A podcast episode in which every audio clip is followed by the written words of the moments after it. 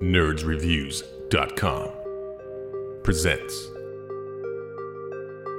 Nerds Talking, the podcast. Yo, talk about lightsabers, stunning your TV screens, what you want to stream, everything beyond your dreams. Want to talk about movies, sports, or even politics? Go ahead and tune into us. We'll give you all of it. Whatever you're debating, Xbox or PlayStation, Marvel or DC, Mac or PC. Teraflops when the movie drops, gigabytes, chips, RAM, no matter what it is, we got all of it. Welcome to the show. Nerds Talking, the podcast.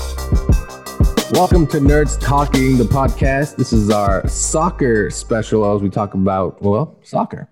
We have a bunch of guests joining us today. Carlos, as you know, he's the co host of the show. Hello. And we have Danny Pinto, who also has his own soccer podcast. Danny, fill us in real quick on what you got going on.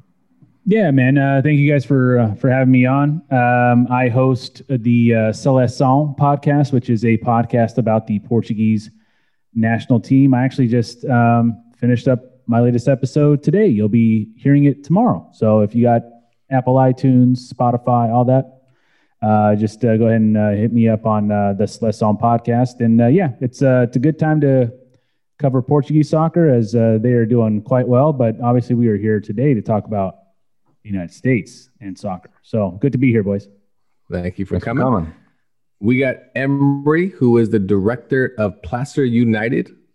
Emery, say hello. Hi guys, and um, I've been coaching, playing, rest uh, almost all my life, and coaching about at 30 years, and Wow. uh, since five six years old, touching the ball, playing almost every level except the highest level professional. But uh, right now, I just came from the field, so I still involved with the youth soccer heavily. Nice. And Maurice, who's been on the show before in our, our gaming episode about streaming. Give me your background on soccer, Maurice. Um, I'm probably like not competitive. I, I played throughout my whole childhood. I played with Danny here. Uh, I think I played Yeah, with you you, guys too. I played with you guys You too did. when we played for Benfica, and then uh, the little our little Sacramento area Benfica, not the real Benfica. But um, yeah, um, I played. I followed soccer and football for like my whole life. You know, it's just like it's it's a passion, especially because we're Portuguese, and we've always like followed the the Portuguese team, the national team, and now like even with us being here in the United States, we still follow the United States. We take pride in that too, I think, as well. Oh, yeah. And we got Carlos as well. He still plays soccer at age, what, 50? 46. Thank you. Ah, close enough. We round up. Close enough. Round up. All right, fellas, thanks for coming to the show, Nerds Podcast, Nerds Talking, I should say. Um, so we're gonna start. It's all about American soccer here today. It's around the horn style. So I'll bring up the talking points, and we'll go around. You guys give your your opinion on it and your take. And we're gonna start off with the American soccer and the pay to play format, which Carlos can touch on that for a minute. Um, what is the pay to play format that you are bringing up? Well, just as it says, pay to play. I mean, you have to pay to play soccer in the United States. Um, and the downside is if you can't afford to play, I mean, to pay, then you're not going to play. I mean, the U.S. misses out on a lot of talent due to this format. I don't think it's going away anytime soon. I mean, you can correct me if I'm wrong, Emery and Danny. I really don't think it's going anywhere. I think business comes first when it comes to the U.S. All right, Emery, what do you think about that? Well, this is the over 30 years in uh, United States soccer. I learn as I go, and uh, and you're right about the pay to play. So all the clubs are structured by volunteers and uh, small budgets and different type of levels they call or they identify themselves and uh, able to rent the fields and uh, find some coaches and equipments and type of things has money involved. So they have to distribute distribute those uh, the price and the cost. And higher you go, you have to get more serious and you have to find more professionals to help the youth soccer. So it become a job, and this structure based on the demand and based on the how how we how we go, unfortunately, you have to pay to play. All right. All right. Same way with other uh, countries and cultures. Yeah, yeah. And then Danny, what's your take on the American soccer pay to play youth? It's more in the youth. Um, but what's your take on that? Well, for me, it's the you know just in terms of cost, soccer is one of the more expensive uh, sports, uh, solely based on the amount of kids you have on a team. You know, with basketball, you see how AAU operates. In basketball, it's half the size of a soccer team. Um, yeah, you're buying sneakers at 120, 130 dollars a pair, but um, just travel costs and you know the the renting of facilities and all that all that stuff is half the price at the very least of what anyone is doing in soccer uh, solely based on the pay to play format. And on top of that this country still has not done a good enough job of reaching out to its best athletes to play the game of soccer. Now maybe we're just not fundamentally there uh, but you know, you look at the athletes and the and the superstars in football, in basketball, in baseball, um, in hockey, even. We know that this country of nearly 350 million people, we we should be able to field a, a team of 22 guys that should be competing um, on every four years in the World Cup, and you know, see what you want about the Gold Cup every two years, whatever it is, but there should be a competitive squad in this country. And uh, in recent history, it hasn't been there. I think it, it, was embarrassing that the team didn't qualify for the World Cup um, four years ago. Uh, a lot of young players now plying their trade in England and in Italy and uh, in Germany, so it's it's good there. But in terms of cost alone, it's a very expensive project to be involved in solely based on you know the number of of kids that need to be involved in order to have teams function. Yeah i mean think you're right about that. Uh, maurice what did you take? I mean do you think kids should stick to the high school route? Uh, or you know or do you feel like they have to play youth soccer to really to really gauge their skill their talent uh, to even play the high school route? Um, i think like danny and is it it's Emory, right?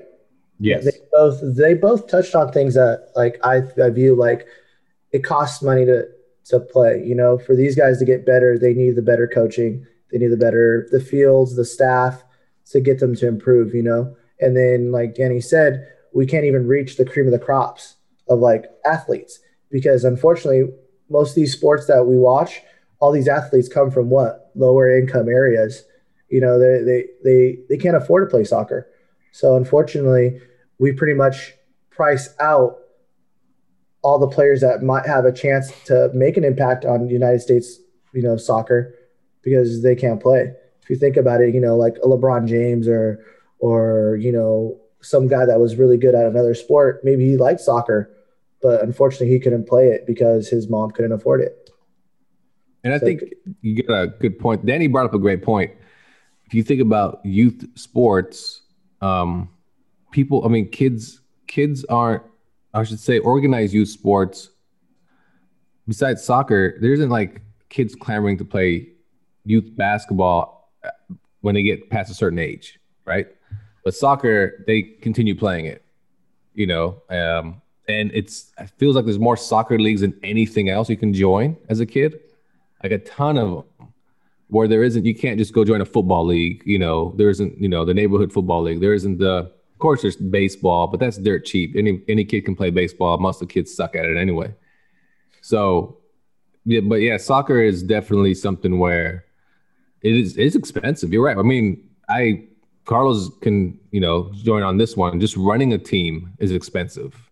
Even when we coached a what they considered amateur semi-pro adult league it was expensive as hell. Buying all the uniforms for everybody, making sure they had all everything they needed, uh, paying for the league fees, the referees. It just keeps adding up and adding up. And even as adults, they don't even want to pay. They show up, oh, I don't want to pay my fees. I want to. I'll play for your team though. Even they don't want to pay. You know, I'm like, you have a job. I'm, I'm ah, I don't care. I'm too good to pay. like, you know, Well, he's able to play. yeah, yeah. You And know what I team- mean? As a team, you need those players. Yeah, and that's the thing. You, you're like, okay, I'll pay your fees. Damn it, I need you at forward. Yeah. Yeah, yeah, and it's just it's crazy. It's uh, so, it's crazy how people don't think that how expensive soccer is. It is an expensive sport to. It doesn't main- have to be. It doesn't. It's No, you're right. It doesn't have to be. You're you're 100 percent correct. It doesn't have. It, it could be just as inexpensive as the other sports. Uh, Actually, should be cheaper than any any other sport because uh, I came from Turkey. You guys Mm-hmm. from Portugal, and uh, all you need to have, not even a cleats. If you have a sneaker, and you have a shirt and you have a short, you're good to go. Unfortunately, structures built in the United States is a little bit different, and there's a lot of disconnections. So you said uh, youth basketball, youth baseball, or American football, right? Mhm, They're connected from the neighborhood to the schools, to mhm. the college, and the pro. There's a system in place. So as a parents, you follow those, and they're consistent each other. So uh, the parent sees that there's a future for my kid, and able to get a scholarship from the college, get a scholarship from somewhere to be qualified if you don't have a money, because you're talented in soccer, even you're talented, those elements and uh, construction, it's not structure is not there. So you have to go to the private clubs. You cannot go to your high school team or middle school team to play because season's too short and couple teachers runs the program. They have no soccer background and they have no idea. They're just putting kids together and play then the kids has no connection from there to go to college with the scholarship. Nobody offers them. Uh, soccer Clark uh, scholarships these days about a two thousand dollars, three thousand dollars, except the ladies' side. Ladies' side is, is a full scholarships. That's why you see the women soccer is very um, strong in the uh, the world because there's a structure and path to follow.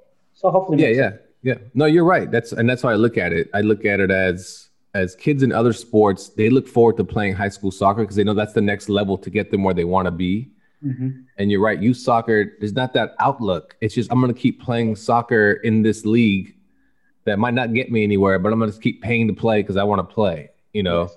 And that's just, you know, that's the take on it. And that's how it is when I coach a team. It was just guys wanting to pay to play. That's it. I just I want to play. Here's some money. Uh, oh, you're not very good. I don't, but I don't care. Come play on my team anyway. You pay the fee. You well, know. it's, it's funny you said that. I mean, I see a lot of talented players. Sometimes I go out there recruit them from the parks, Yep. and most likely the Hispanics or some other culture kids. Uh huh. And uh, but the mom and dad doesn't have enough money to support that. Even sometimes I pay from my pocket or give them a ride. But diversity is so much in the soccer that everybody calls themselves comp team, ODP teams, uh, the academy teams Yeah. in my eyes, they're no different. They're all grassroots teams because they're youth, and um, but they promise a lot of things that they cannot deliver. A lot of clubs has no identity. They call themselves a rec soccer. Then all of a sudden, oh, I have a comp team, and uh, a lot of them is run by the volunteer coaches, mom and dad. No knowledge. They just know on the street or from their own background. Uh, the if you compare to other sports, we are we have a lot of deficit on that end too. So um, those players that very talented don't have a lot of money, they have nowhere to go because one tournament is in their different city or different town. Now we have to go travel. We have to pay the hotel, lodging, and everything else over the weekend tournaments. It's a lot of cost. So average family these days, if they play organized soccer, they're paying about a forty-five thousand dollars a year. That's a lot of money. Oh I mean, yeah. Did you say four to five or 45? Four to five, Four, right? four to five. Four to this five. is average. Yeah. That is a lot. And that, I mean, that's company. gone up, obviously. Yeah, I mean because we're looking at about a two 3,000. hundred dollars a month fees, gears, and lodging on the. If you go to tournament, tournaments are expensive. Each team pays about a thousand dollars now these days if you have a tournament.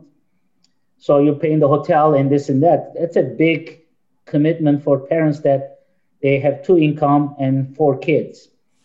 Oh yeah, no, it's expensive. I mean, it's, it's tough. yeah, it's really expensive. Uh, Danny, what's your take on that?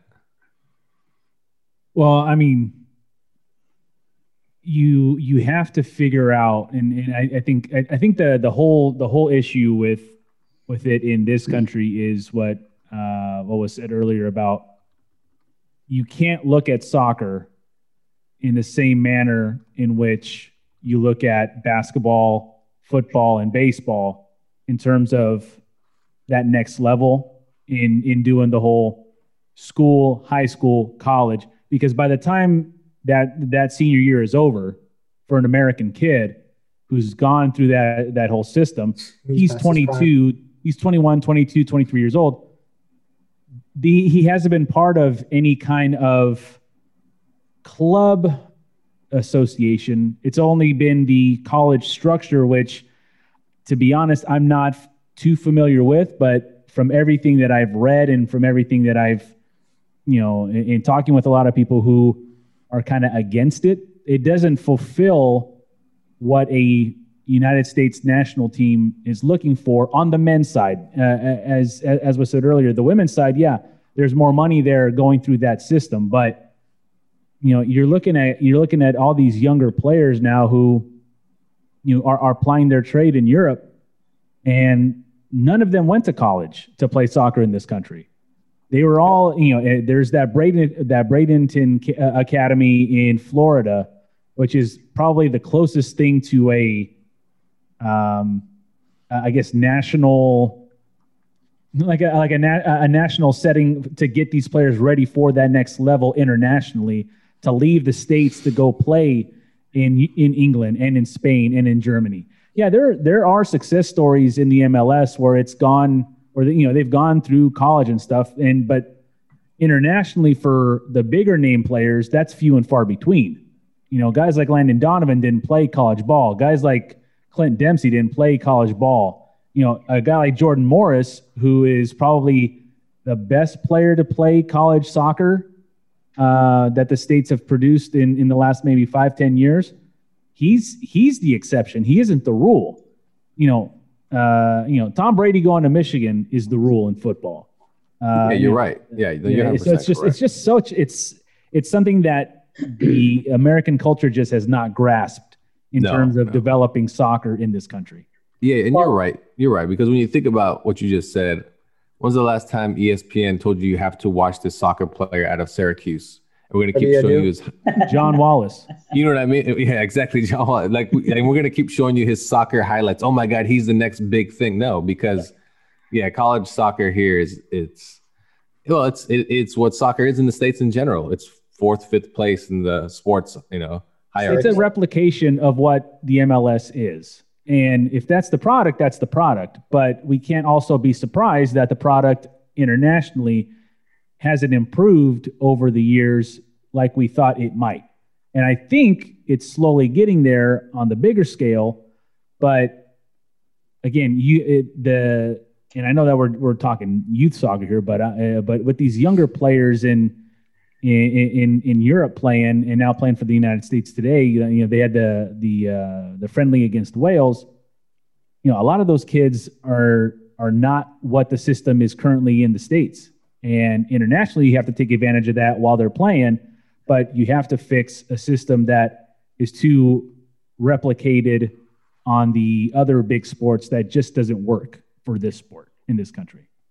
yeah, well, you're right about that. Yeah. Are you familiar? Are you guys familiar with the how the Europe or other countries uh, the soccer system works in the youth to the professional? Are you guys familiar with? Somewhat. Somewhat. Uh, I'll give you an example from my country, but very similar in Europe. So you start playing soccer in the, your neighborhood, okay, in the street, and all of a sudden you start. You have a neighborhood team, and uh, these teams are connected to the, your major teams and professional teams, and uh, their job is to feed the system. So they're not saying that I'm going to be better than you it says, hey, I'm let's say Benfica, I'm working for Benfica club, but I'm in the youth soccer. So I my job is to promote player and send it to Benfica. And with that, when these uh, players become uh, age 14 to 15 to 16, it will be the, his first sign-up contract. In that first sign-up contract, uh, part of the money goes to the club that who raised them. So mm. club able to get money, and that way they can stay in the business and able to find more players that talented, and also they don't uh, those parents uh, those players don't have to they don't have to pay anything. So to the player side is free. The clubs get feed by professional teams because they need those youth players. So you guys see that sometimes uh, the brand new, let's say in the Barcelona, uh, some brand new guys, he's age 17, 18. All of a sudden, uh, where this guy came from. But if you look at his history, the behind, probably three, four clubs before he comes to the Barcelona. So Barcelona pays those fees, those clubs, because those clubs has to get paid. The structure is totally different. So that's why a lot of recruiters goes out there on the streets, on the neighborhood neighborhood games, start identifying those players, and yeah. they select the players from there. Hopefully, makes sense. Yeah, it's like a it's like yeah, a farm system. Yeah, it's, yep. it's it's almost like baseball. Mm-hmm. Yes. Or, yeah, where the Yankees feed three teams their yes. money to keep building their players up and then send yes. them up. Like certain c- clubs in uh, uh, Spain, Valencia, or some other clubs, they're well known. They're academy players club. Yeah, Their yeah, job yeah. is to promote players. They're never gonna be top ten every time because they don't have that budget. But they survive promoting and transferring players to the other clubs, so they get paid. Well, there you go. All right. Well, we're going to take a quick break. We'll be right back after this on Nerds Talking the podcast with more soccer.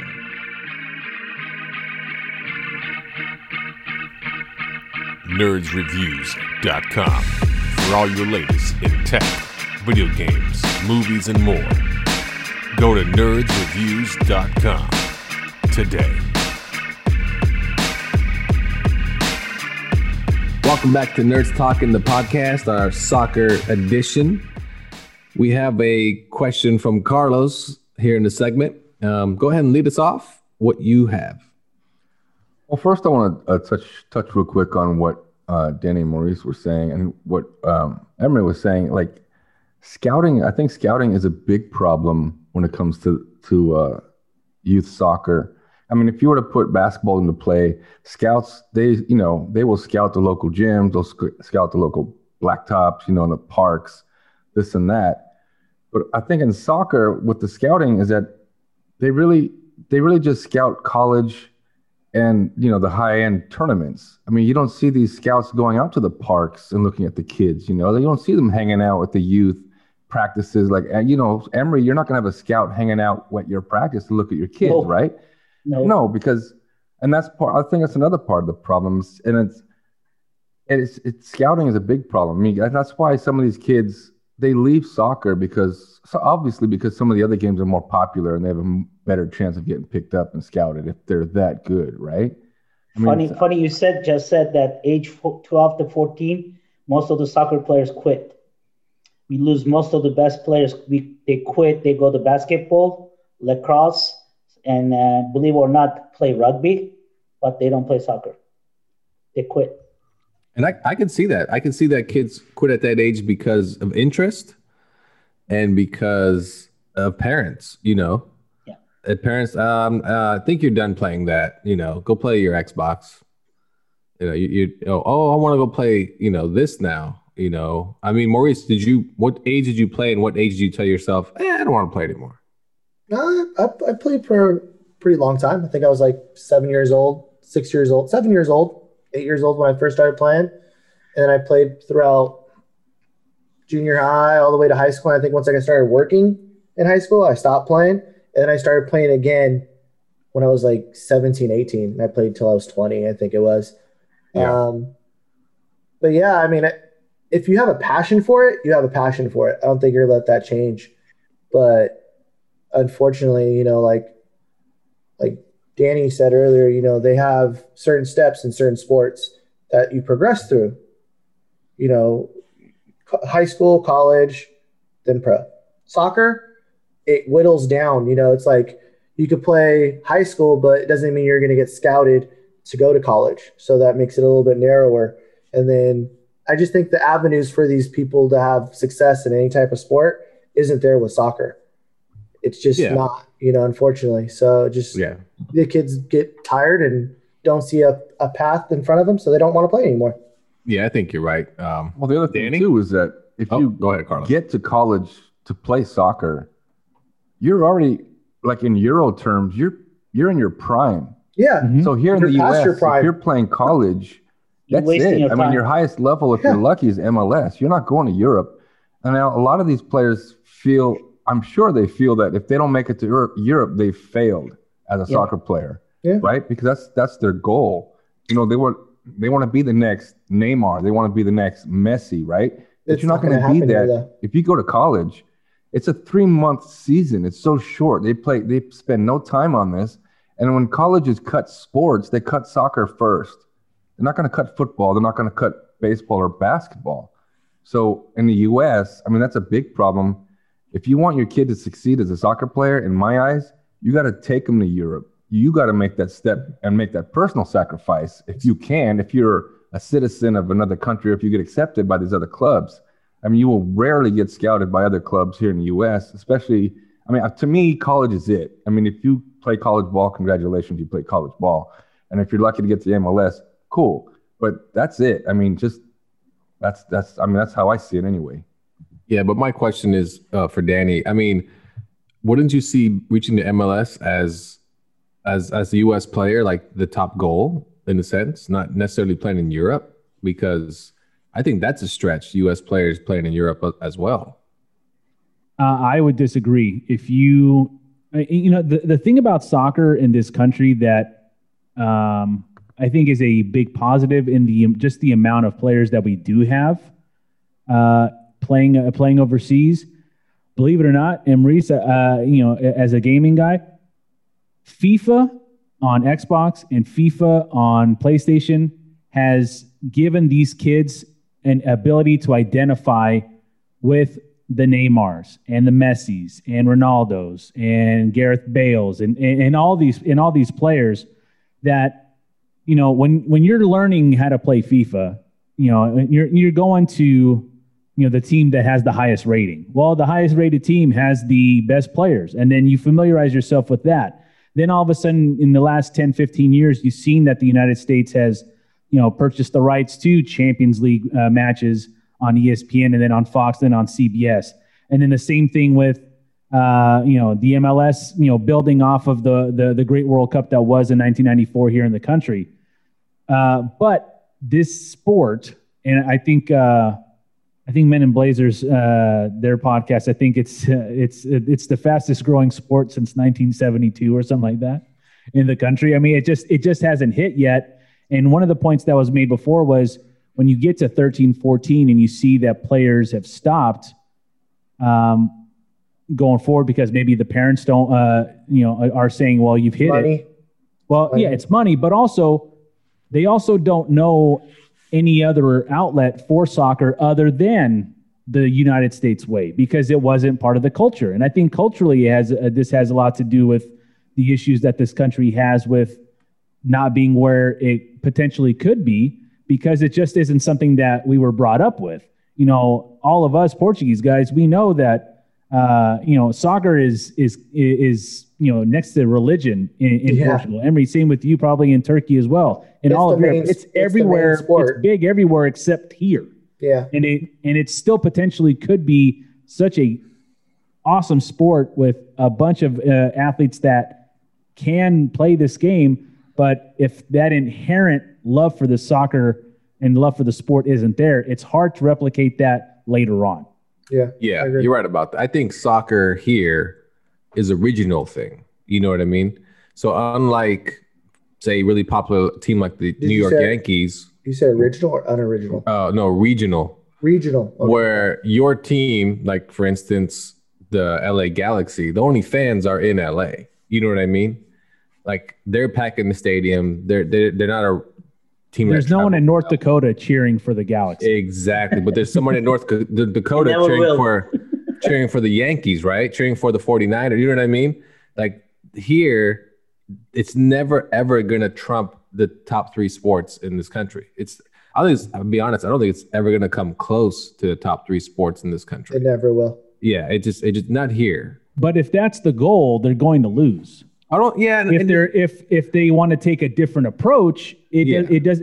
See, I don't think, uh, in, and I'm not saying that you're, that you're saying this, Lafayette, but just just be who you are and try to improve in that sense. So yeah, they're never going to beat the NFL or Major League Baseball or or the NBA, but can't you improve on what's uh, on what is the the system now and and try to make the MLS a more attractive option? Try to make um, you know the the players that you see potential in, you know, try to find outlets to where you can help that family out where you know maybe they send them to uh, to coaches that actually have plied their trade in England or have been doing it for 20 30 years or just trying to find different outlets instead of just all right sign up here. All right we, we go for 10 weeks and then it's over and then you'll do it in junior high you'll do it in high school do it in college and then see ya that's it. You know there, there's yeah, the answers aren't easy, but they they have there has to be someone who's working on these that are in much higher places than the five of us.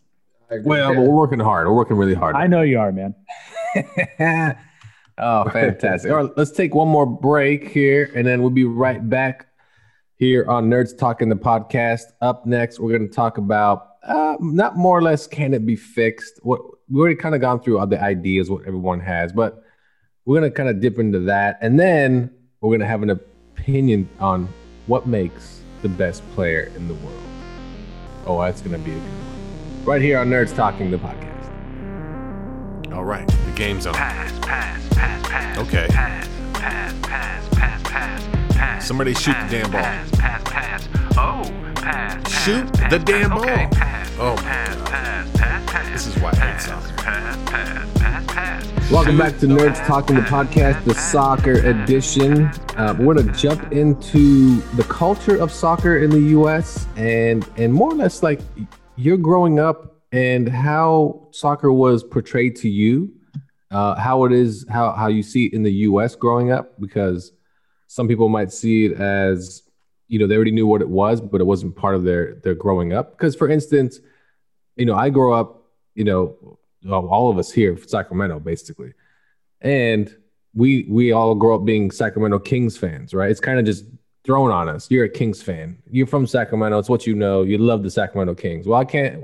Can I be a Lakers fan? Uh, you don't want to do that. So, uh, you know, but it's you're a 49er fan because they're the local team. You know, that's the local team. You're the A's fan, you're the Giants fan, and so forth. In soccer, you didn't have that growing up. You, you know what I mean? You didn't have, you did if your dad said, Oh, I, I like Benfica. Oh, wh- what? Uh, when are you going to watch that? Oh, we never, we can't watch it. It's never on here. Oh, then how do you know about it? Oh, I'll, I'll get the newspaper or I'll, or I'll call my cousin in Portugal. He'll tell me what happened, you know, Yeah. uh, before the internet, you know. So that's the thing about culture in, in soccer. So we'll go around the horn. We'll start off with Maurice, like, from that perspective. Like, how was it growing up? You know, was soccer really part of the culture for you growing up, or was it just something you played because you know your parents signed you up for it? Uh, it was definitely part of the culture. I mean, coming from a family that's from Europe, you know, um, that's the main sport in Europe. So that's the passion my father had was was football, soccer. So that's what I was I was made to play. I remember trying to branch off to play basketball, and my dad showed no interest in that whatsoever. it was like basketball. Okay, go do that with your mom. I was like, you know, that's what I used to get. So like soccer was pretty much like the first outlet that they even threw at me. Like, this is the only Yeah. thing you have to do. This is what I know. This is what I could. I actually have knowledge about what you're doing. I won't be lost. I won't be confused. You know what? That's a that's a huge thing right there. That's hundred percent. Uh, Danny, what's your take on that? Well, I mean, like much much like um, Reese was saying, it's it's born into it. You born you're born into that. You know, as as a as a person of Portuguese descent, uh, soccer is is is everything. It's like I said earlier, it's next to religion. Uh, I I was lucky enough. My dad uh, coached me uh, in our uh, in one of my first years, and when I was five or six years old. Uh, yeah, with the yeah, with the with the Aguias youth team, uh, my uh, uh, my uh, my godfather Manuel, um, uh, João Branco, uh, those all those guys helped mold uh, me the player at a very young age. But uh, yeah, I mean, if uh, you know, they were my my folks were supportive of whatever I wanted to play. Uh, I played a little basketball. Uh, I tried I tried football, but it just never worked out. But uh, but soccer was always the one thing that the entire family understood that the entire family could get behind. And um, and yeah, that was always, that was instilled to me very very early on, and I've done it with my kids. Yeah, yeah. How about you, Emery? Uh, the culture similar to you guys, but the, I brought uh, in, in Turkey when you're born, pretty much they tell you which team you're gonna cheer for because your background and your family.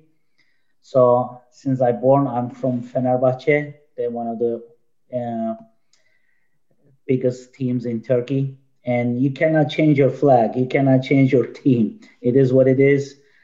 For the bad day, for the good day, you're you're from Fenerbahce, and I was lucky to able to train with them and able to practice with them and able to play for that. So, Nice. but uh, it's a dream as a kid. You know what I mean? Play for the that major team, and you go to the over the weekend to the games. You go as a group. You cannot just go mom and dad holding hands and we're going the game. All the all the group from the neighborhood, you jump in the the little um, little cars, station wagons, whatever. You go to the somewhere eat first, then you go to the stadium.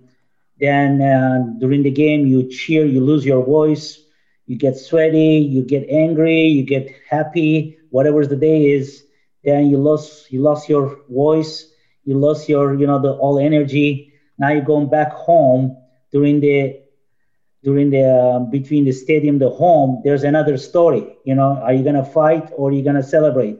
Or are you going to put your head down and criticize the whole game or the cl- the uh, the coach or you're going to fire the coach or whatever.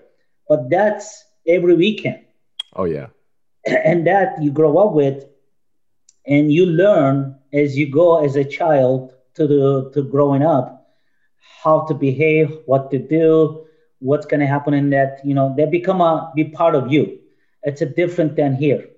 People here they can go they can change teams. They can they can go with their you know certain people. And if you guys notice that certain part of the stadium they don't cheer they don't scream they don't get excited with the game. They just watch very no emotion. There's no part of the game.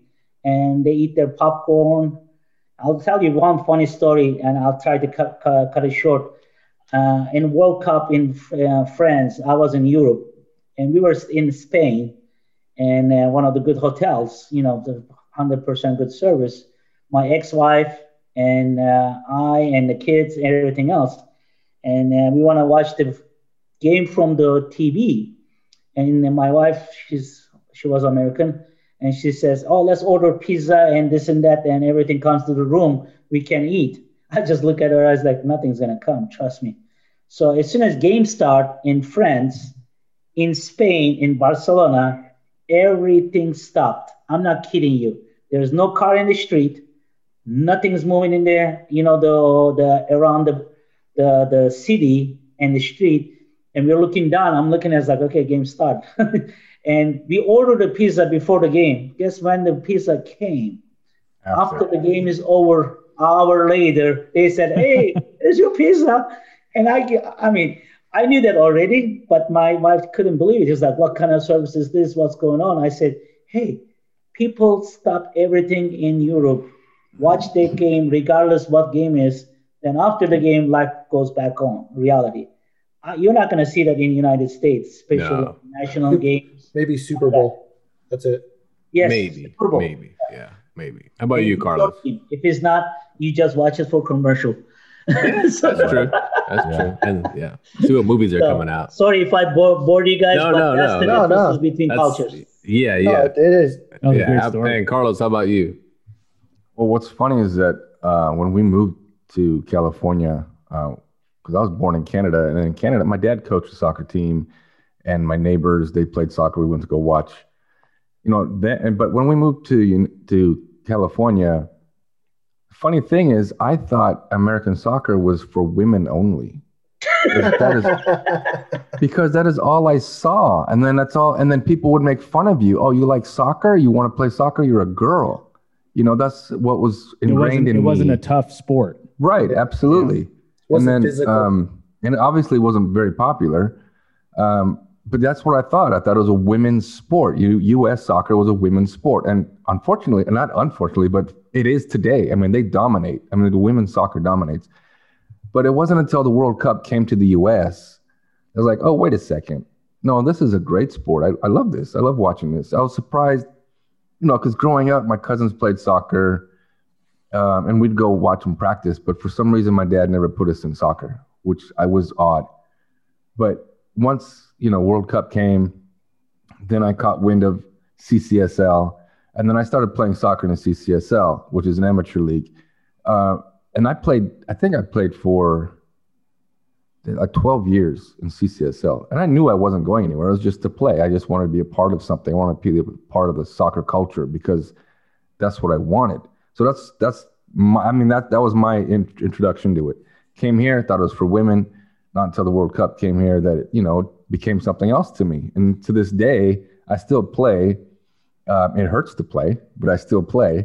Um, and I, I mean, my son, he's only 19 months old, but when he gets old enough, I mean, he, he'll kick a ball around, but when he gets old enough, I'm hoping, you know, he, he likes the game enough to play it, you know, and make something of it. Yeah, I mean, growing up, I mean, I soccer was not part of anything growing up. Yeah, my dad watched it, but I played high school football. I played baseball. You know, I played organized basketball. My dad came to a football game one time. He was so lost at what was going on mm-hmm. that at halftime he just came up to me and said, "Hey, we're leaving." I said, "What do you mean?" I don't know what's going on. And they just left. And I'm like, You're just leaving? The game's still going on. Like, I still have another half to play. Like, nah, we don't know what's going on here. So, but it's just it. You know what I think it also is in America is there's two, there's so many options for kids to play sports. It's not in Europe. Soccer is number one, but name two or three other sports that kids gravitate to in Europe. Here, there's so many sports for kids to gravitate to. now it's basketball over there. Uh, well, yeah. See, now it is because the American culture blew it up, but that's that's not the same here. You know, in the sense of soccer, Europe doesn't affect soccer here. It's it's dominated by kids. Want to kids have so many options. They can play basketball, baseball, football, soccer. I mean, hockey's really popular in the north northeast. You know, you go there and kids don't want to play soccer. Or we can't half the year anyway.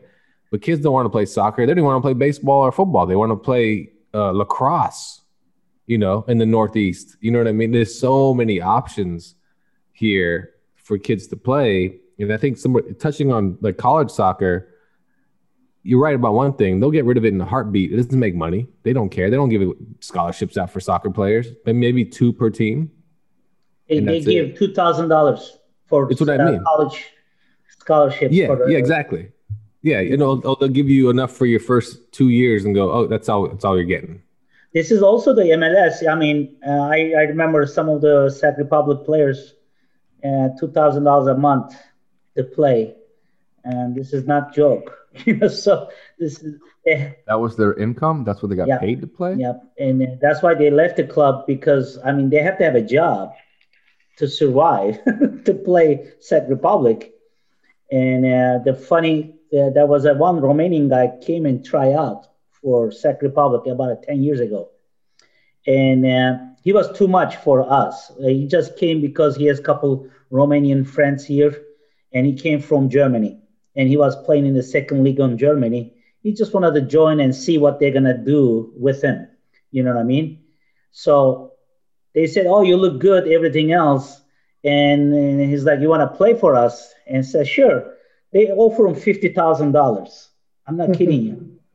And he ended up going to Germany, play for Frankfurt, oh, million nice. and a half. He signed up for it. Million and a half is nothing, by the way, oh, in Oh, yeah. Germany. I mean, you'll be a broke as a joke as a uh, player. Like the Yeah. bench Your, your lifespan lifespan is another maybe 10 years, maybe five years you're gonna play if you don't get hurt. So it's not a big money. So And then that's a good point as we talk about the MLS. I just I don't think players. I mean, people might say, "Well, they're not they're not the talent, they're not money talent of Europe," but players don't get paid very well in the MLS. I think the average salaries maybe ninety thousand dollars. If you if you have yeah, if someone can, yeah, if someone can kind of see what that is, but MLS, that's that's the thing about the MLS. Like I said, MLS is regional. There's two teams here in Los Angeles, and I tell you what, they love their teams in Los Angeles. Oh, they are, they absolutely love the LAFC club, whatever they're called. They love the Galaxy. They sell them out all the time. You know, they, I'm going to tell you, it's a regional thing. People, what's the Seattle? Seattle has a great MLS fan base. Yeah. Uh, Portland does. I mean, all these teams have a great fan base. Chicago, Again, New York, Chicago, yeah, they just don't travel well. They just, you know, um, and you don't. You, and to be honest, when it's on TV, you, who cares? I've seen LA Galaxy games live; they're a lot of fun, but I don't. I won't watch it on television. I mean, what's the one thing you guys think MLS can do or should do to improve? Not necessarily better players, but just improve the product in general. Uh, like what would what would be a take you would have, Danny? What would be your take on that? Better players. I just said no better it, players. Exactly. Honestly, it, what, but, I, what, I, but what makes better players? That's just by name because you know they can't afford to name players. So, do they build their own stars or try to? Because I'm pretty sure they do try to, but again, it's a regional thing. So pretty sure LA fans know all their good players, but they don't know all the Columbus players. Sure, I think I think the, the number one thing with the MLS uh, in terms of attracting better players is you're going to have to get them from Europe and from South America once they've passed their prime because mm-hmm. any any young American player who's plying their trade in the MLS will get signed to a team in Europe. So you can have them start there, but they're not going to stay there. You know, my uh, uh, Inter Miami just brought in uh, Gonzalo Higuain from uh, from Juventus. To me, that is a big signing because I think Higuain can still play in, at a high level in Europe. So, but also he's not going to Columbus. He's not going to go to Kansas City. He's going to go to a big market where the MLS wants to uh, make sure that they have star players which is Miami oh, or yeah. New York or the 2 mm-hmm. LA teams. You know, with Sacramento getting the uh, getting a franchise now in 2020, I think you got to push back to 2023. I'm not I'm not dumb enough to think that you know in three years we have a chance of getting someone like Lionel Messi or Ronaldo at the end of their career. It's just not going to happen because the money isn't going to be there for that team. To me, what the MLS has to just figure out what it is. And I think it's a regional thing. I'm not going to care about the MLS, to be perfectly honest with you guys. I like the product. I have friends who cover the Galaxy. Uh, the, they have their own uh, podcast, the Corner of the Galaxy podcast. I've been following them just because I enjoyed their product. But I'm not going to get all into the MLS until the Republic start. And once the Republic yeah. start, then I'm going to be more familiar with you know the both teams at both conferences you know you'll you'll obviously gravitate to the players that are on your team and then you'll kind of start seeing how the league works the designated player stuff the allocation money that's a lot of convoluted bs because there's ways to circumvent that stuff and the bigger and the bigger market teams have been able to do that they've been able to trade players to get other clubs allocation money so that they can bring in guys like Zlatan Ibrahimovic and Thierry Henry and David Villa and Andre Pirlo but I just don't think that there's I don't think there's a fix left yet to to answer your question. I just think that it's just going to be a slow burn to get better players. But at the end of the day, the product is is going to be the product, and I, I don't think as it currently uh, situates itself in the in the lexicon of sports in this country, it's just going to be what it is. And I enjoy the product personally. I enjoy that it exists. I think it's very, very beneficial to a lot of kids in this country. Uh, Emery, the, the one thing like uh, you're you work for is it Placerville United? Placer United. Placer United. I'm sorry.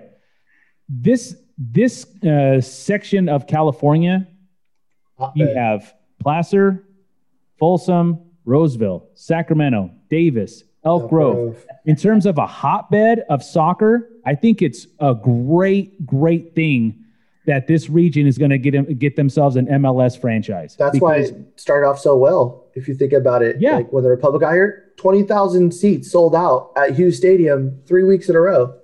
It's more than a Kings game. You know, it's like Yeah, and so and and that franchise is going to do great in terms of attendance because there's so many kids in this region playing soccer.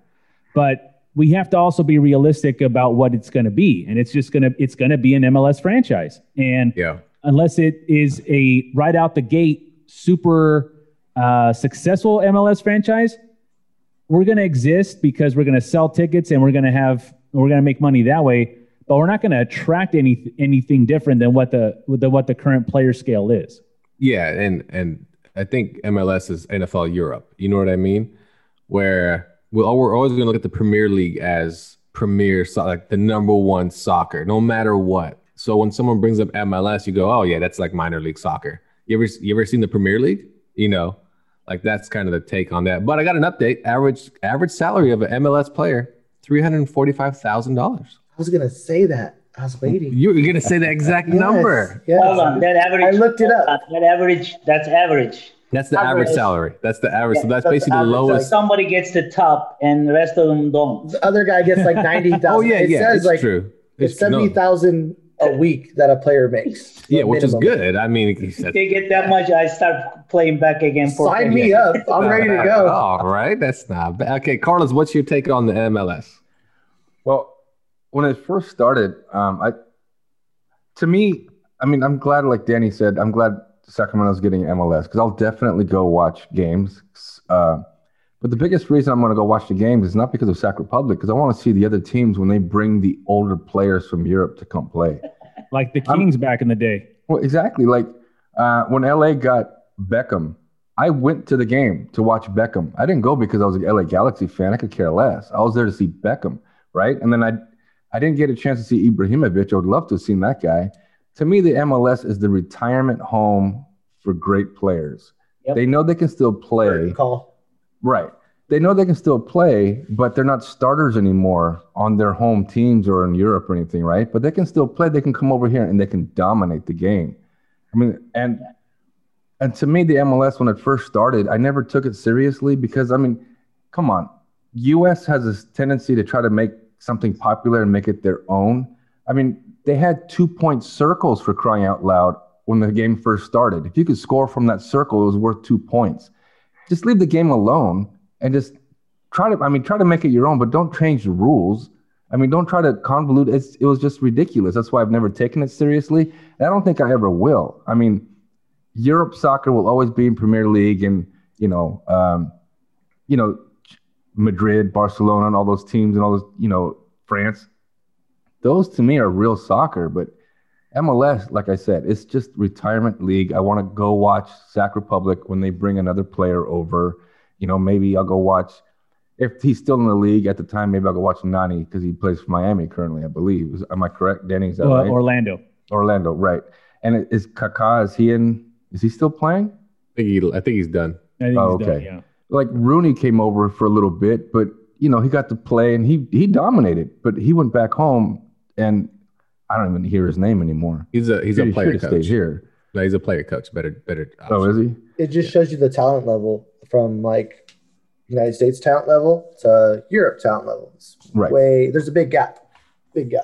Oh, Well, absolutely. you know, and Yeah. I, I agree with the I agree with the the retirement uh, league to a certain extent. I think the I think it's gotten better though, simply because you know Ibrahimovic was here and now he's back at AC Milan Yeah. scoring goals. You know, uh, who uh, yeah Beckham was here for for a while and he still went to go play uh, for uh, for AC Milan as well. And so I I, I do think the in uh, the, the the whole thing as uh, as a league, yeah, it's a retirement league per se. I don't think it's as big of a retirement league as it used to be, but it's still, but the but the way it's built is still aging stars, bring them over, cash in as much as you can, um, and, and then and then just you know if they're done, they're done at the end of it, and if they want to move on and go back to Europe, if they still have a little bit of juice, yeah, go for it. Yeah, and you had a good point about Ibrahimovic. He revitalized his career through the MLS. He dominated so much that a team in Europe was like, "Oh, bring him back. Bring, don't let him stay there anymore. Bring him back right now." And he's he's doing it over there. He's dominating again over there. I mean, Emery, what's your take on the MLS? Um, I go different direction than you guys. I know because you guys want to see some stars in MLS. Yeah, bring old um, retired players from Europe all over the countries. I rather bring the MLS to the different level, the excitement, the speed, and like a college basketball, college football. So I rather play the youth American players instead of somebody from Europe somewhere. You know, the, the we can we can do that as a show games. We can do that as a off season games or some kind of tournaments to see those players. But when you bring somebody old and taking spot and taking a lot of money from the table, it kind of kills the youth soccer in the United States to, to play front of the crowd, play, in the stadium, and and uh, digest that and able to become a United soccer player, United na- national team. So because this retirement guys comes in with agenda, all about them, nothing about the youth, uh, not nothing about the United States soccer. So I rather put a limitation. I will say, okay, you're gonna bring that kind of player. You can only pay this much amount of money for this guy, because you're taking that money from the pool you're giving them. I'd rather give another five youth American players promote the soccer, and they get paid. Oh, that will become a goes trickle down to the 14 years old kid. I want to be like him. I want to pay get paid like that and play like that. And also brings the excitement. When I watch the MLS game, I fall asleep. I'm sorry. There's no excitement. So predictable. And and you know the game what's to happen and uh, if you're okay with it i'm i'm not okay with it. I want the unpredictable game. I don't want to know what's to happen every five minutes you know? And i want the cheer i want the i want the excitement in the stadium. Just like a, uh, you know when you watch the college football and uh, that you don't know the scores it can go anywhere. And excitement. So i think that will draw more people to go come and watch and also related to them, related to see their own players. And from United States, I want to be like him. I don't want to see my kid saying, I want to be a Beckham. He's an English guy, and he's not going to relate it. If my kid's are American, I want to say, hey, I want to play like Joe. Joe's good. So I give you a funny story. Drogba came to you know the United States MLS. You know he didn't do any any practice with the team, right? He didn't do practice with them. He just came to the game because it was too cold for him. And he came to the game and he scored because he knew that already. He's playing so high level. I mean, there's no point. He practices at home. He just came to the game and he got paid. And that's to me is a craziness, you know. So I, I agree one point, you know, to make this soccer lovable in the United States. But all the parents watching the uh, Premier League, Spanish League, German League, whatever everything is everywhere now in the but when I'm in the stadium, I want to be part of my my team, my players. Hopefully, makes sense. So right, yeah, that makes sense. Yeah, that makes complete sense. All right, well, we'll come back right after this with our last segment: the best player in the world and what makes him the best player. Right after this on Nerds Talking the podcast. Don't forget to subscribe. Turn on notifications for new episodes every Friday. Nerds Talking, the podcast. Welcome back to Nerds Talking, the podcast, the soccer special edition. And we've touched a lot on U.S. soccer from youth all the way to the MLS, but now it's time for the big question Who is the best player, not just in the world, maybe the best player you've ever seen, but what qualifies a player to be the best in the world or even at the moment? So, you know, instance, a Michael Jordan, we always say he's the best basketball player ever. And we all watched him play and we he won championships, the stats, so on and so forth. But soccer's different. Soccer has a million different leagues going on. There's different cups, there's different championships, you know, there's different there's different uh there's different tiers, I guess. to a, a player. You know, um, so what makes first of all, gonna first you're gonna tell me who your who the best player is in your opinion and why he's the best player, and then we'll all fight each other. All right, so here we go. We'll start with Maurice. Maurice, give me your take on the best player. What makes the best player? What's the criteria for what you would consider the best player in the world?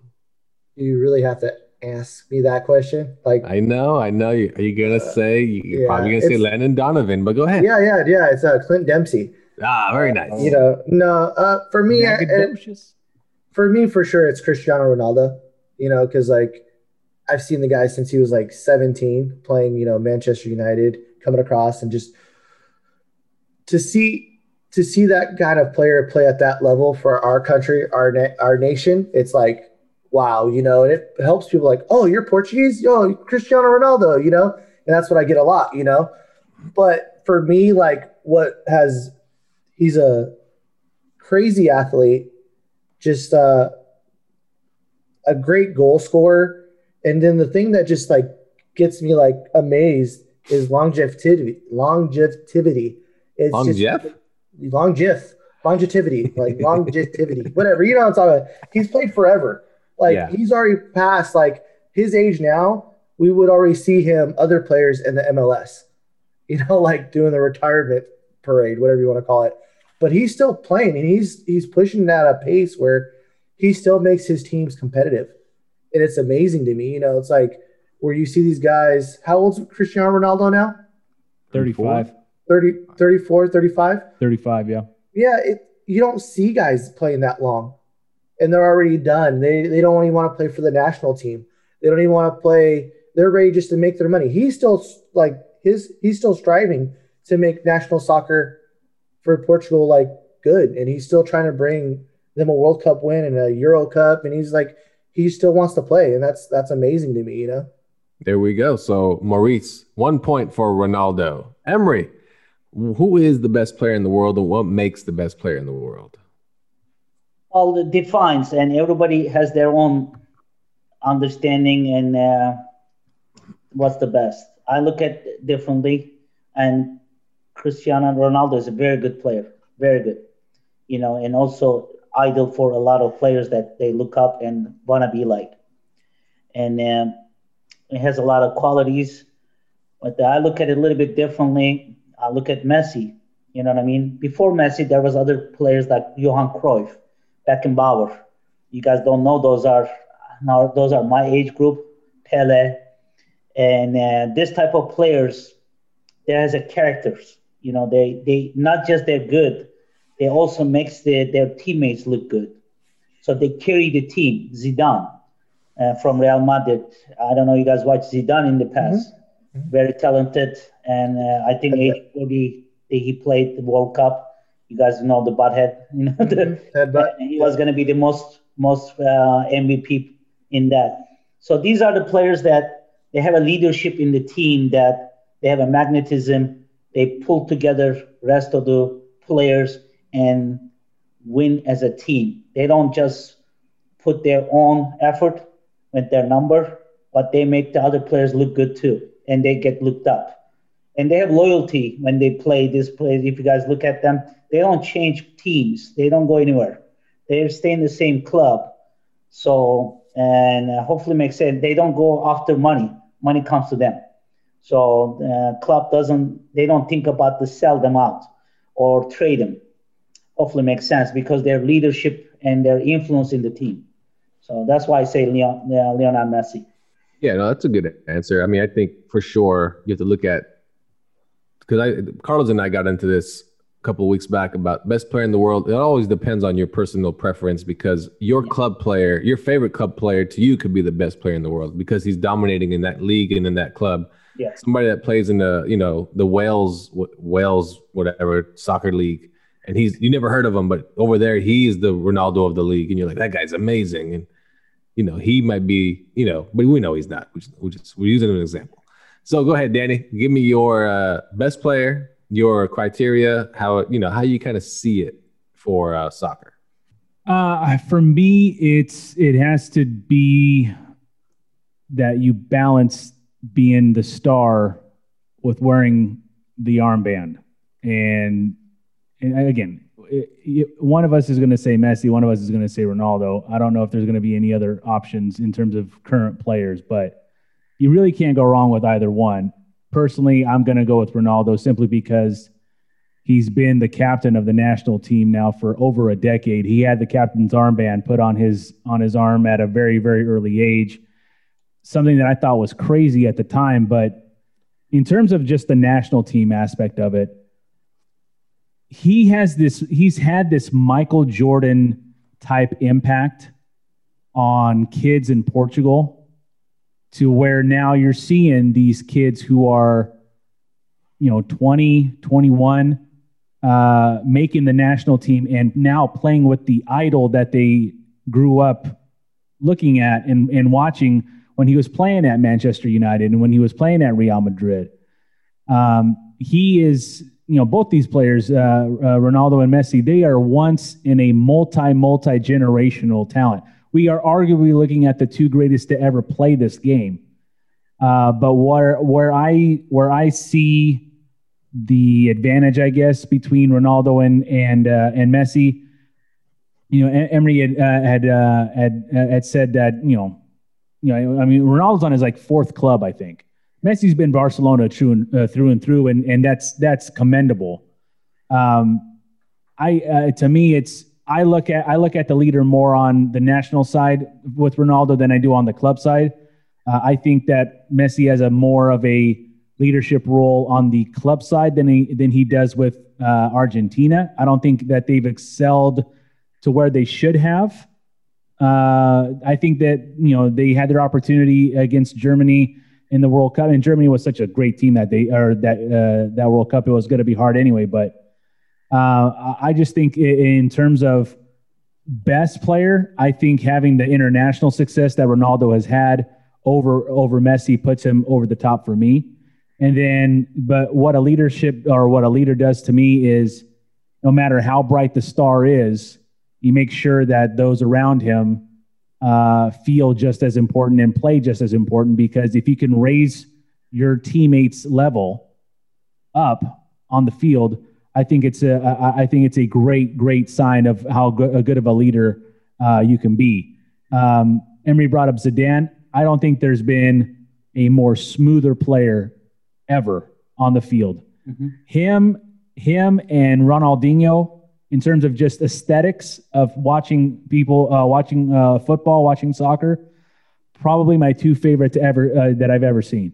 They're just the smoothness on the field. There's a skill level there on both those players that cannot be touched. And probably Johan Cruyff, uh, Emery mentioned, probably that's the generation before, two generations before, were very similar players to uh, to them in terms of just the smoothness and the fluidity of uh, of the field, or on the field, I should say. But a lot of choices.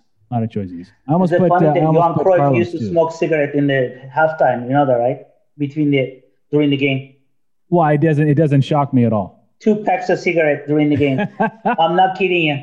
Back in the days, he used to smoke on the sideline and put them out there. We were like, "What the heck?" You know. And this guy has a such a phenomenal speed that uh, you couldn't catch the guy on the field.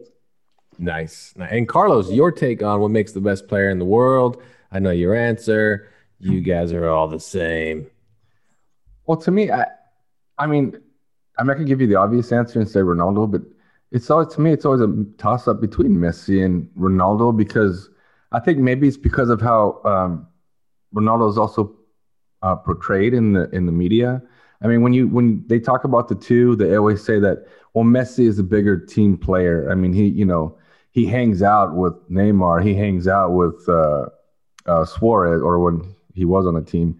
You know, when those two guys were on the team, it seemed like these three guys were like buddies and hanging out, right? And it made it look like you know he made he made people want to play in Barcelona because hey, I want to go play with Messi because he's a nice guy. That's what it came out to be. And then, like Emery pointed out, um, Ronaldo seems to follow the money, right? I mean, that doesn't, that doesn't make him a bad player. I mean, obviously, teams want him. Like Lafayette, you had mentioned, well, there might be a guy in Wales who might be the Cristiano Ronaldo of Wales. But I'm sure if you follow that team in Wales and you heard Ronaldo's coming, you're like, well, who the hell was that guy? We want Ronaldo, right?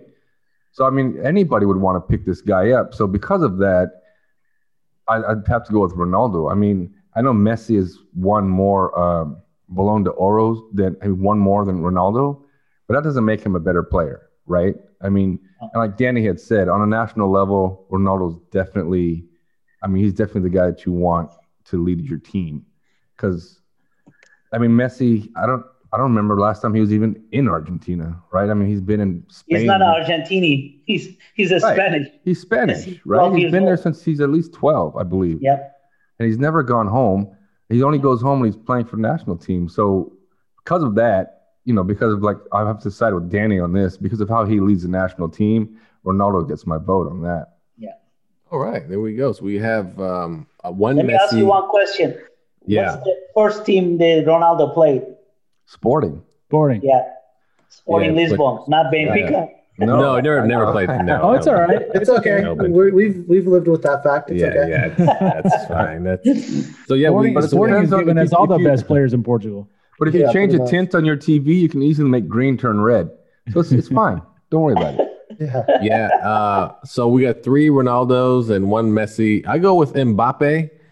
Uh, plays in France. Uh, Kylian Mbappe. He's uh, he's on the cover of FIFA Soccer. That's pretty that much the the only only reason, reason? that I'm choosing him because he's on the cover of FIFA Soccer. You go. That's it. You get you get you get to use him on your team when you buy pre-order the game. So there you go. Um, Ronaldo was on the cover plenty of times. So pass it on to the next guy. But yeah, that's uh, it's I don't know. I mean, I don't think anybody's gonna argue with you, you guys, when you say Ronaldo is the best player in the world. Essentially, people that don't necessarily follow soccer, they just know who Ronaldo is. And and the thing is, Ronaldo is that type of player where, oh yeah, that guy's really good, huh? They never really watch soccer. They, what they know, like they know Ronaldo is like the guy in soccer, and they they probably never never watched it. And that's kind of what he carries. He carries that stigma of, oh, like it's like Maurice said, oh, you're Portuguese, oh, Ronaldo, huh? And that's all they'll say to you, and that they know nothing about soccer. They just say that Ronaldo. He's globally known. yeah, and then you, then you throw the whole, oh yeah, he's related to me. No way. They don't know. They barely know where Portugal is. So, um, but yeah, I mean that's the thing. He has he definitely is worldwide. He he's that guy worldwide. I mean, it's it's crazy to think that, but when it comes to Messi, he he's not that guy in that in that aspect. In in the soccer culture aspect, he's not that big. I mean, he's he's massive, but he's also five foot five or something like that. I think So Ronaldo has like the most Instagram followers in the world. Well, there you go. it's either That'll him or it. Ariana Yeah. Grande. That Yeah, I think in. it's it's tie. It could be a tie. I thought it was The Rock. I. No, no. I think it's Ariana Grande number Hey, and one. Emery, anyone who beats COVID, you know, and Messi hasn't done it yet. Ronaldo's already beat COVID, so it's uh, he's definitely number one. So Ronaldo has a Euro championship. He has a does he have a Premier championship with He's Man- got, he's got he's got Premier, he's got Mhm. Champions League, he's got uh, the he has, a, um, he has a Spanish Cup, doesn't he? oh yeah, he's done he's done it all, man. And he beat COVID. Think about it. And that. he beat yeah. Good Euro lord, Poet, yeah. this guy could run for president. Yeah. Sheesh, he'd probably. I was wondering you're gonna say HIV. He's not a family man. We know no, that. he's not. I won't. yeah, that that's where we part company, I guess. he's Yeah. the best. He's the best. Great. He's a awesome. true soccer player. He's a party man. Yes, yes, uh, man. He, when you go over to uh, Portugal, he he his face is on everything. Of course. It's but I mean, talking about everything. Like you go and buy like a pastry in a box. He has his own. Which it should be. Which it should be because that's the one Portugal players that over the world. Hopefully makes sense. oh yeah, no, you're right. It's a, it's a no doubt. You know that should be that should be right way, and then and I have a respect for that because he when it comes to professionalism in the game, he works out. He doesn't have just talent. He goes out there and do the job. Watch his Oh, weight, yeah. watch his fitness. You know, it's it's a he respect that part of the, the the game. Some players don't. If you guys notice that when they make money, they get um, with the girls, the parties, they get sloppy, and they will get disappear. I'll give you a perfect example. George Best. He was one of the most talented player on the field, but George Best got lost in the clubs. He was drunk half of the game. He had a hangover before he um, before he comes to the game practices. So, but yeah, we lost him. He was the one of the guy when he goes to the field. Oh man, you will love to watch the guy. Wasn't that a 30 for 30? I think on ESPN. Yeah. I think if you look it up, you'll see that it's a it's a really good one too. All about George Best and yeah, how he basically threw his career away yes. because he just loved the party. We and used to go to the uh, the movie theaters to watch because we didn't have the TVs those days, and used to watch the news on the the theaters, and used to go out there and watch George Best games for half an hour. It was a black Yeah. and white, and one of the fastest guy.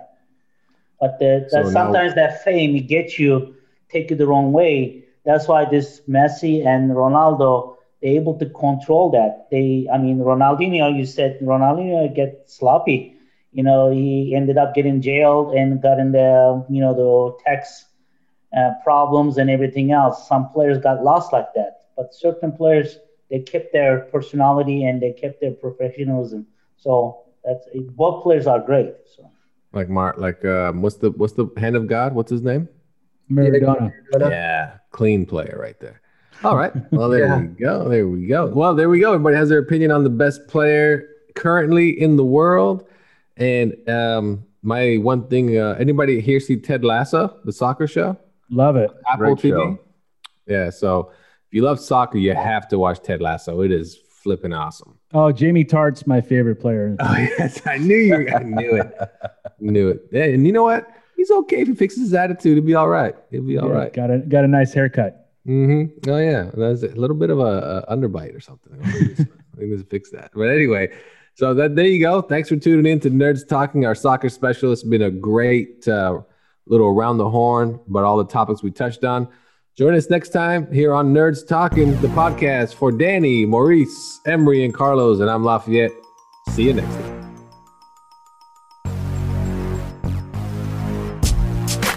Nerds Talking, the podcast, brought to you by nerdsreviews.com, your home for movie, tech, and video game reviews. Only at nerdsreviews.com.